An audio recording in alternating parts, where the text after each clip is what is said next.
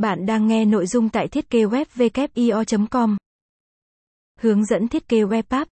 12 bước cơ bản.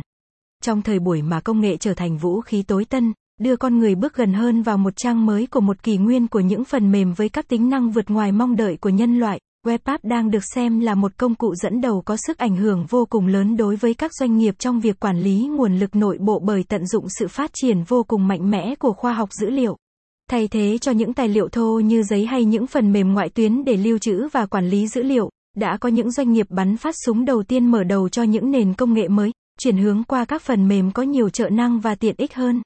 Trong bài viết này, COL Asia sẽ mang đến cho bạn cách thiết kế một web app dù bạn là một người không chuyên thì bạn vẫn có thể dễ dàng hình dung quy trình tạo nên loại phần mềm này nhưng trước khi biết cách để tạo một web app, chúng tôi mời bạn cùng chúng tôi đi giải mã những thông tin bắt buộc phải biết gồm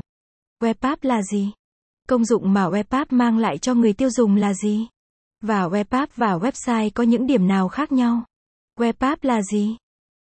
Web app là một chương trình máy tính cho phép mọi người có thể kết nối, tương tác được xây dựng bằng ngôn ngữ web HTML, CSS, JS, với chức năng lưu trữ dữ liệu các có kích cỡ từ nhỏ đến lớn như các loại file, data và xử lý dữ liệu. Web app thường nhận được sự quan tâm của một hoặc một nhóm người dùng sử dụng để thực hiện các tác vụ nhằm đáp ứng nhu cầu của mỗi cá nhân qua Internet. Đây có thể định nghĩa đơn giản và tối giản nhất về web app.